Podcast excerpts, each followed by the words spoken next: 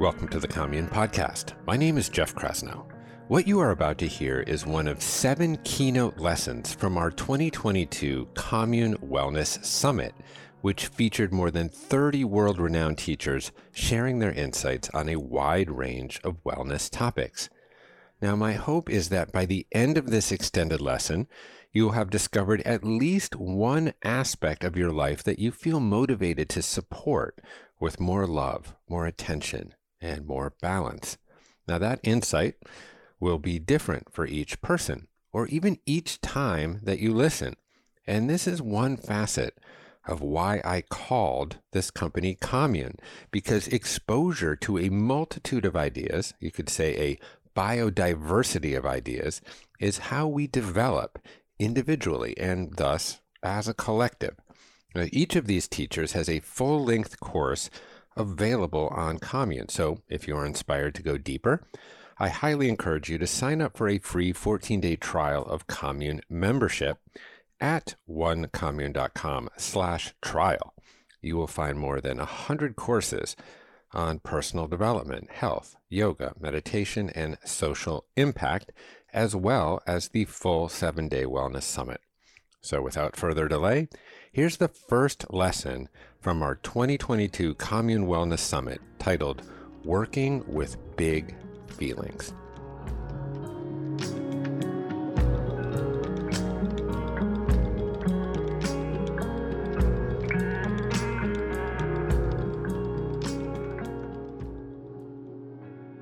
Welcome.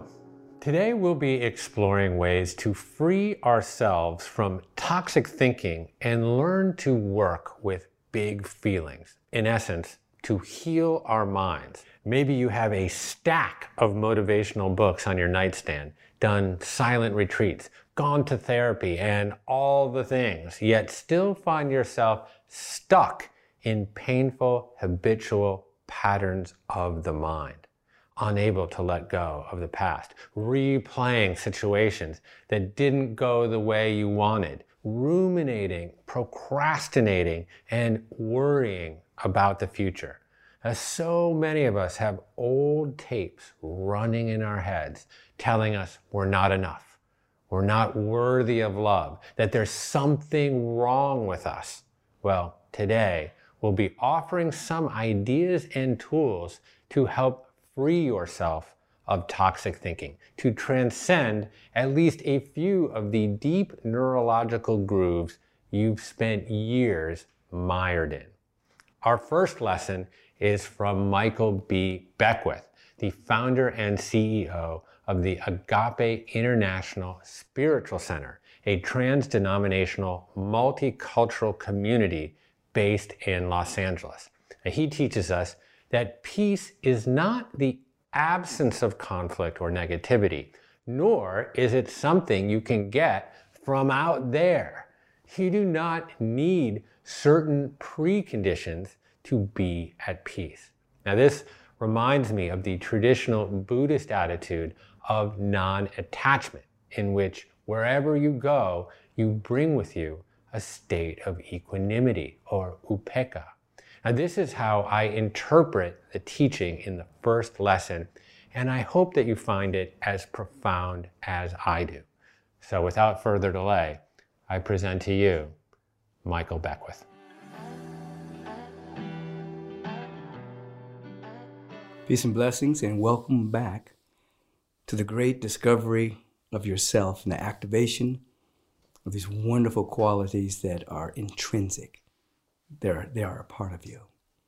Now, during these particular times in which we are living, one of the main qualities or the very essence of the Spirit that's intrinsic to us that needs to be activated is that which is called peace. Now, we've heard that word for years. Peace be with you. Have the peace that passes human understanding. I'm a peacekeeper. Peace instead of war. You know, we've, we've used the word a lot. What I like to do is to make sure that we have an understanding of what that even means. Peace is not merely the absence of conflict. It's not merely the absence of some type of destructive condition. All of you have been in a room with individuals may not have been fighting, They may not even been speaking to each other, but you can feel that peace wasn't there. Or you can be around other individuals that maybe they've had a disagreement, but peace was still between them. So peace is not the absence, absence of conflict. Peace is what I call the dynamic of harmonizing good. It's an essence that's flowing from you. It's a real dynamic of harmonizing good. Now, when I say the word love or something like that, you readily think about something emanating, radiating from somebody. But sometimes when people think about peace, they think it's the absence of something. Oh, people aren't fighting. People aren't dropping bombs. People aren't stealing. But no, peace is dynamic, the dynamic of harmonizing good. I want you to begin to understand this so that you begin to no longer become a victim to circumstance. You don't become a victim to conditions or situations that may not appear to be peaceful. Nor are you seeking to gain your peace when a condition is a certain way. Now, obviously, we want certain harmonious conditions in our life. We'd rather have peaceful conditions in our life. I'm not saying we don't want that. But what I'm saying is, as you become stronger in the state called peace, you will notice that the world can't steal your peace from you, even if the world is turbulent, even if the world of conditions is very disturbing. You will be an individual that can still maintain your peace. So I have to say this to you so it becomes um, available first intellectually, and then uh, we uh, uh, spiritualize the intellect through spiritual practice so that you're able to hold your peace. You're able to hold that state so that you're not the majority of beings that need a condition to be at peace. That's called being a victim. That's called dangling on the strings of a puppeteer that you're not in control of. It was uh, Dr. Howard Washington Thurman that said, in substance, that unless we feel and hear the voice of the genuine that's within us, then for the rest of our life, we're dangling on the strings of, that someone else is holding. There are many people in the world right now who have normalized fear. They're at ill at ease. They're living a life of anxiousness and anxiety as their normalized state, and they're looking for something exogenous, something outside of themselves to give them peace. It will never happen. These qualities in this very essence is an inside job. You have to cultivate this peace by first knowing what it is, and then through uh, spiritual practice and intentionality, it becomes the activity of your awareness. You end up knowing peace from the very depth of your being. Let me repeat this definition peace is not merely the absence of conflict, the absence of seeming negativity. Peace is the dynamic of harmonizing good. Comes from the very depth of our being. So you think about individuals like Thich Nhat Hanh, Nelson Mandela, His Holiness the Dalai Lama, Bishop Tutu, Desmond Tutu, A.T. Ariyaratne out of Sri Lanka that helped eliminate the caste system in Sri Lanka, Mother Teresa. You think about these individuals, they were all in adverse conditions. Nelson Mandela in prison for 27 years. Brother Tutu, also under the siege of apartheid and, and standing up against it. Thich Nhat Hanh, an exile from his own nation, Vietnam, because he was standing up against war. You think about um, Mother Teresa dealing with homelessness and shelterless and individuals that were in hunger perpetually. You think about these individuals that I have mentioned, and you'll notice, and I had an opportunity to meet Nelson Mandela, His Holiness the Dalai Lama, who was exiled from his home in Tibet, um, Bishop Tutu. They radiated a sense of triumphant peace, even though they had all come from very oppressive, debilitating conditions. And they would all tell you that they weren't special people that were specially anointed by God. They were individuals who grew in this awareness through their diligence, their inner fortitude, their intentionality, their spiritual practice. And if they can do it, you can do it. It begins with intention, followed by practice. All of those beings that I've just mentioned came out of harsh circumstances, grew in harsh circumstances. So, regardless of your condition right now, and regardless of the condition of the world that's swirling around us, the, the, the, the, the corporate media that's blasting us all manner of pictures of negativity, whether it be that which is endemic now, whether it be wars, etc. There's something about us when we mature spiritually that allows us to catch this word, allows us to radiate a sense of peace when we know ourselves. And then what happens? That radiant quality forms the basis for the ch- changing of conditions in our individual life and then the changing of conditions in our collective life as a neighborhood, as a city, as a state, as a nation, and as a globe. It begins here. I want you to be introduced to the true you. In the beginning, a peacemaker through spiritual practice, and then ultimately a peacekeeper through a way of living. Peace a dimension of your wholeness, the dynamic of harmonizing good. I want to welcome you to you. The dynamic of harmonizing good. This concept can seem like an abstract impossibility when you're really in it, when you feel consumed by big feelings and can't see anything else. If you've suffered any trauma or are overcome with grief, swimming in the dark waters of depression, super stressed out, or feeling intense FOMO, having any big feeling that you don't want to feel. Well, the concept of peace that Michael is teaching can feel elusive.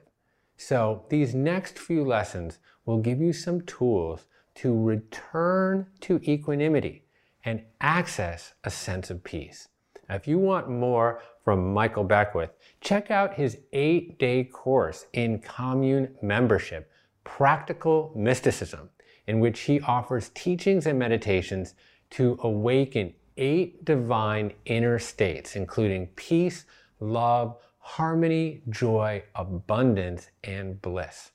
Okay, up next, Dr. Siva Mohan with an MD and a background in behavior change and education, Dr. Siva presents an empowering East West mind body version of Ayurveda.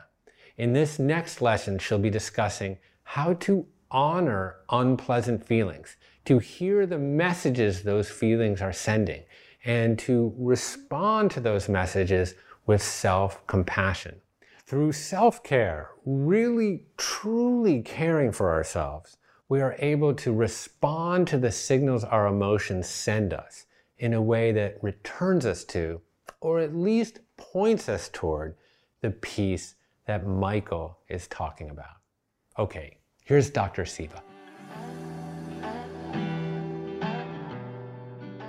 So let's take a little bit of a look into emotional guidance. Our unmet emotional needs are going to be revealed to us by unpleasant feelings. So if we've got unpleasant feelings, whether they're vata, pitta, or kapha, doesn't matter.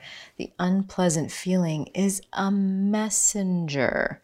So, really, what we want to do is not focus on what the unpleasant feeling is, but go a little bit deeper and take a look at what is the unmet emotional need that's revealed to us by the feeling.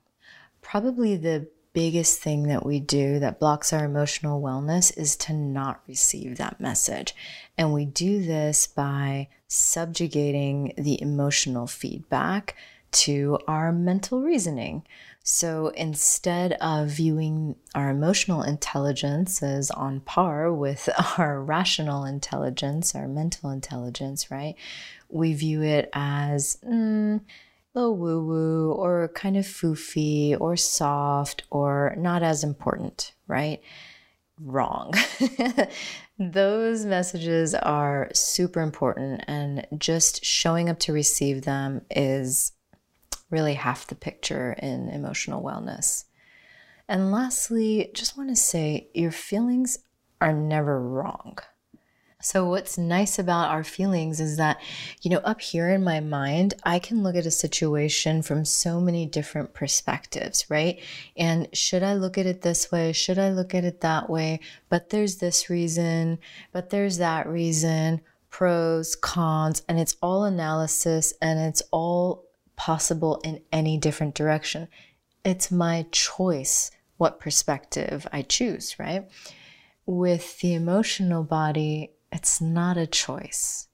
Yes, I can shift my emotions about something over time by practicing different thoughts. I can reframe something to be looked at in a different way, which allows me to feel differently about it. But my gut response to something, my initial emotional feedback to any situation is never wrong. It's always clear, real time feedback letting me know something about this situation or this person or whatever it is that I'm having an emotional response to is not meeting my emotional needs. And my job is to receive that message and discover what those unmet emotional needs are. And just like in the case of my client, to meet those emotional needs so that those unpleasant feeling messages can go away. So, just to be clear, unmet emotional needs, we can define this in some complex scientific psychobabble, but let's keep it super simple. Your unmet emotional need is what you need to feel good in that given situation. That's not rocket science. And guess what? You're the only person who knows this. So there may be a few, right? It may be, let's say, in that example of the client, that not only did she have an emotional need to know that her lungs were free of cancer, but maybe she also had an emotional need for her husband to just hold her at bedtime because she had just gone through something really scary and traumatic that activated a lot inside of her. And so maybe in part that anxiety and that panic was what allowed her to get past her ego to ask him to be loving with her and to hold her, which wasn't a common practice, right? Maybe it also revealed um, that she had an unmet emotional need to really feel like she resolved some things that she hadn't yet hit in her bucket list so that she was feeling like she had led a good life and that you know, she was in a peaceful place in case it was her time to go, right? I'm just making up stuff here, but you get the idea. Usually, an unpleasant feeling or a situation that doesn't feel good, there may be more than one emotional need. In other words, there may be more than one thing that we can do to allow ourselves to feel good in that situation. And if you really can't find anything, to shift your ability to feel good in a situation, well, get out of the situation, right? But trust your gut. Usually, the first things that come to mind if you ask yourself, What do I need to feel good in this situation? those things are spot on. Even before you begin solving for your unmet emotional needs, you might just want to check in with that life force tank, right? Because when my inner tube is deflated, I'm being rocked by everything that's coming at me in life. And it might be that I really don't feel good about a lot, right? And so it's always a good idea to sort of fill our life force tank and nourish ourselves before we really do the process of solving, right? Because I want to be in a nice place so that I can really tease out okay, is this just I'm depleted and that's why I'm feeling yucky about so much stuff and it's kind of about a lot of things across the board and it's one of those days, right? Or is it that truly there's a situation that's not feeling good? So let's take a look at your life force tank. Feel into that.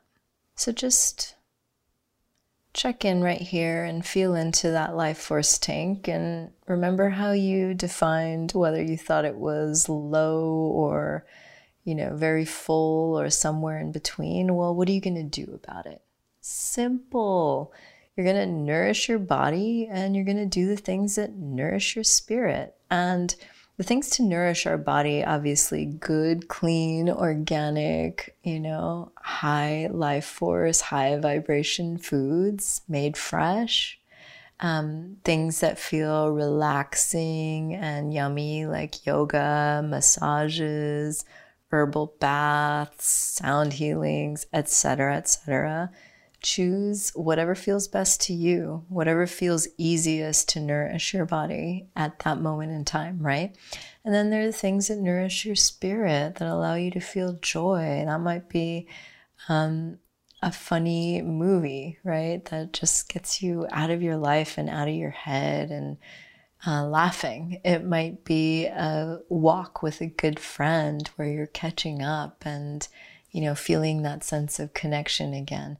It doesn't matter. You know what nourishes your body, you know what nourishes your spirit. When you're feeling like your life force tank has been running low and it's affecting your emotional wellness and how you're feeling about multiple situations and areas of your life, well, those are the things you want to focus on. That's what we want to prioritize before we get into solving for anything else. So, on that note, let's just define self care as whatever nourishes but does not deplete, right? So a lot of people will tell me, Oh, but I love teaching yoga in addition to my full time job and running a household.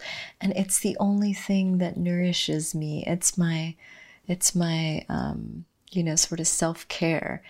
And yes, that's great that the the teaching of yoga and the stepping into that journey may may nourish this person, this example person, but running all around town, rushing to different yoga studios, not really getting compensated, and putting out all that energy in the getting there and in the teaching and the holding space for all these people and the planning of classes, that's all depleting right? So we want to try to go for self care that is purely nourishing when we're trying to refill our life force tank and support our emotional wellness, right?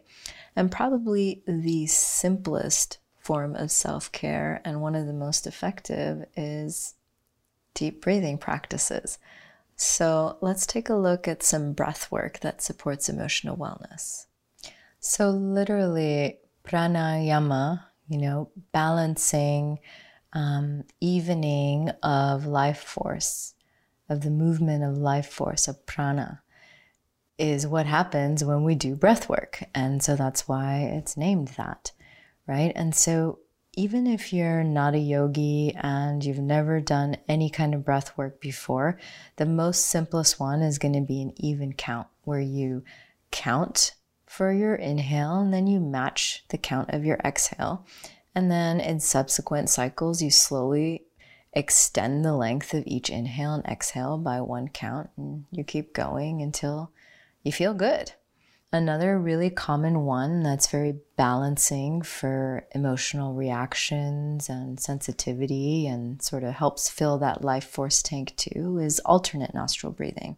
Alternate nostril breathing is another really great one because it helps to balance um, our emotional reactivity and really it's it's kind of the queen sort of balancing breath work. So a lot of us have heard of that one and even practiced it before. But my favorite is Bumblebee or Bhramari Pranayam. And I'll actually demonstrate that for you in the video that's included in this section. So, hopefully, you're feeling like you've got some clear places to start looking at what are the patterns that you're feeling and what are some of the changes and the shifts that you can apply towards supporting your emotional wellness. You know, for me, this is paramount right now because I already am free of any major sort of, I don't know, symptoms um, that bother me regularly that are chronic. That's been attended to, great. And I already feel like my digestion is in a pretty good place. Great. Right. And so then it really becomes all about emotions, right? It's about feeling good in life. So I'm really focusing on wanting to have all of my interactions feel good, all of my relationships feel good, and all of my decisions feel good. So not only that I like them in my mind and my mind thinks well of the choice, but that I've also checked in with my emotional intelligence and I feel good about the choice because that brings in this alignment where we're standing behind our decisions in such a powerful, clear way. And what we achieve with those decisions, where all parts of us are really fully aligned with them, is so much more than what we achieve with our choices where we're mixed on the back end, right? So, this is just a doorway. It's a beautiful journey, emotional wellness. Okay, so instead of pushing negative or unpleasant feelings aside, Siva suggests we stop and listen to them. Really allow ourselves to feel and ask ourselves what is underneath those feelings? What need isn't being met? From there, we can find ways to give ourselves whatever is missing. Now, that can be challenging. It can feel like we simply don't have the time in our day to give ourselves what we truly need. And depending on fortune and your life circumstances, you may not have your basic needs met on the most fundamental level day to day. But even taking small steps, carving out small amounts of time for self care can make a huge difference. If you'd like to learn more from Siva, you can join her 10 day course in commune membership, Living Well with Ayurveda. She teaches you how to step into your own Ayurvedic lifestyle, unique to your body and your health goals. You will learn how to better understand what your body is telling you, identify patterns of imbalance, and choose what is healthy uniquely for you. Okay, in this next lesson, David Kessler talks about the power of creating your own story. Now, David is the world's foremost expert on grief and loss. His experience with thousands of people on the edge of life and death has taught him the secrets to living a happy and fulfilled life even after life's tragedies. Now, David's teachings are formed through the lens of grief, but can be used to address any sort of negative thought pattern. Now, creating a story about your life that empowers you and uplifts you makes it easier to access that inner peace that Michael Beckwith taught us about. Okay, I hope you enjoy David Kessler.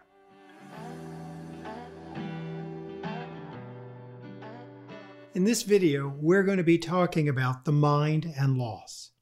Grief is about our heart, but our mind can take over and get in the way. So I thought it would be important to learn a little bit about how our mind works in grief. There are the facts that happen, and then your mind will often make up a story about that. So I'll give you an example, and this is something I do in retreats and in workshops. So you'll just have to imagine this playing out. I pair people up and I will say to them to name three major events in your life. Three major events. Major. And people go, bad ones, good ones. I'll go, both. Make sure you've got some bad and some good, right? And I will say, with the person you're partnered with, I want you to share your three major events, but I want you to share it as just the facts. No emotions, no details, just the facts. Okay? So, for example, I'll do it with you. If I was going to do it, just the facts, three major things, I might say, when I was 13 years old, my mother died. In 1995, my first book came out. A few years ago, my younger son David died. Those are the facts. No emotion, no story about them. Okay? Both people share their three facts, right? Bad and good. Then I say, okay, next round. We're going to do it again, the exact same three facts but I want you to talk about them as the worst thing that happened, the worst parts, the worst way. Find something horrific or horrible about it. And someone will go, wait, the good stuff too? Yes, the good stuff too. So I'll stick with my three examples, right? They don't change. I would say my mother died when I was 13 it was so hard. I wasn't ready to be without a mother in the world. It was so lonely and isolating. I felt so different from the world. My next event was my book being published. It was great to be an author, but I wasn't ready for the public criticism. I wasn't, I mean, it was wonderfully received, but of course, my mind went to any critics or criticism, and I was surprised that people could criticize you who didn't even read the book. So it was so disappointing to see you write a book and you're criticized for even trying. Then my son died brutal then and brutal now. Those are my three things in the worst way. Can you guess what's coming next in the exercise? Same three things, the three things never change. I ask people to now name those same three things and talk about them in the best way or something good about them. People are like, what, the bad things? Yes, the bad things. So let me go to my three examples. This is now looking at some positive aspect. My mother died when I was 13. It was so hard, I wasn't ready. And it changed the trajectory of my life and gave me this amazing career. My first book came out 1995. Once an author, always an author. It's a great platform to have. My son unexpectedly died a few years ago. So brutal. And it has made me go deeper in my work. I can like help people on an even deeper level.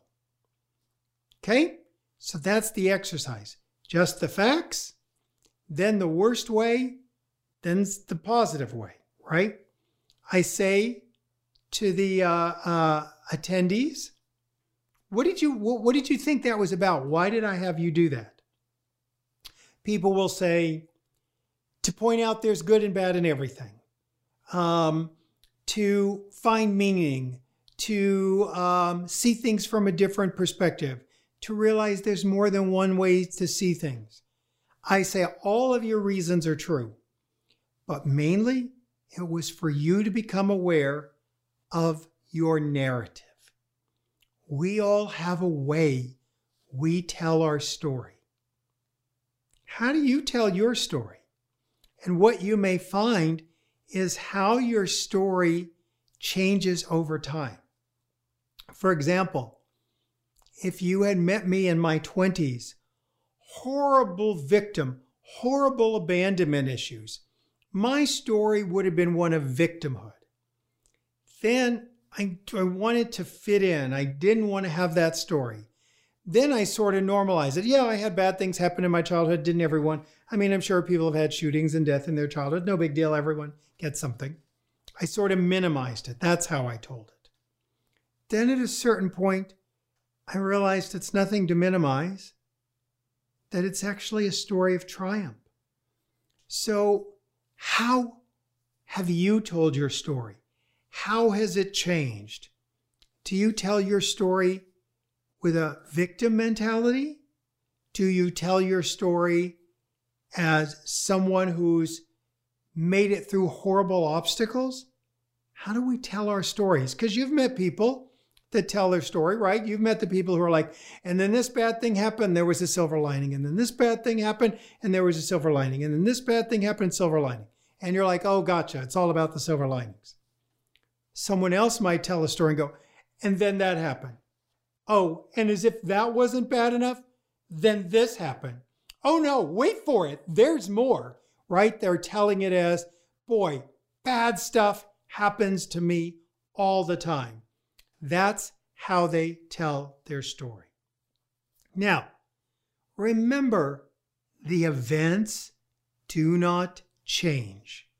How you tell your story can change. This is where your mind works. How you can tell your story changes. You are not the author of the facts. I'm not the author of the story of my mother dying or my book being published or my son dying. I am the author of how the story about those events get told. I am the author of that story. That's where I have some control. Our mind holds all our memories. It holds the good one. It holds the bad ones. It holds prior grief. It holds prior trauma. We carry our old wounds in our heart, in our mind, in our body. We carry our grief and our trauma in all those places. So, as we talk about these old wounds, we carry them with us. And our old wounds, we project those onto our new grief. So we have the grief, but they're also colored by our old wounds. Most of us suffer from some level of habitual toxic thinking that we want to change. And maybe you notice limiting beliefs that suddenly intrude into your otherwise healthy thinking, or maybe you are working through a deeply rooted trauma that occasionally overwhelms your system. We all have big feelings that can be challenging to manage.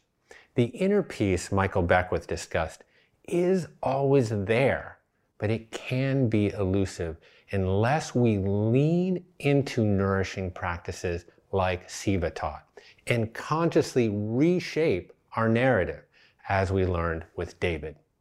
I hope you are coming away from this lesson with fresh inspiration for your healing journey. But if you want to delve deeper, each of these teachers has a full length course in commune membership, including Practical Mysticism with Michael Beckwith, Living Well with Ayurveda with Dr. Siva Mohan, and Help for the Hurting Heart with David Kessler. I encourage you to learn with these luminaries and many more in commune membership.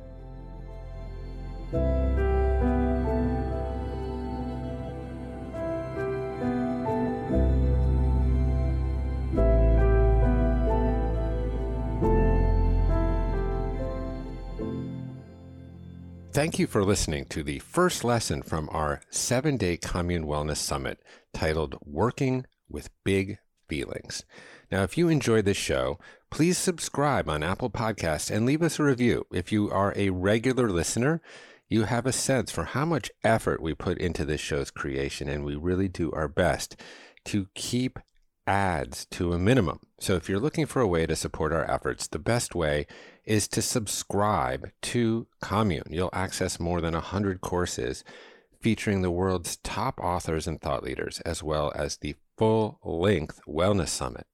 The membership version of this summit includes yoga, meditation, and breathwork classes paired with each daily lesson. So you can actually embody what you are learning. For 14 days of free commune membership, just visit onecommune.com slash trial.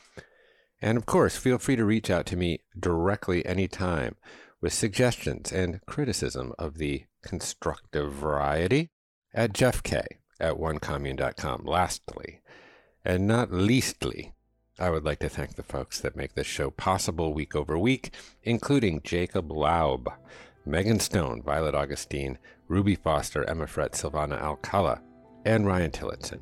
That's all from the commune for today. My name is Jeff Krasnow, and I am here for you.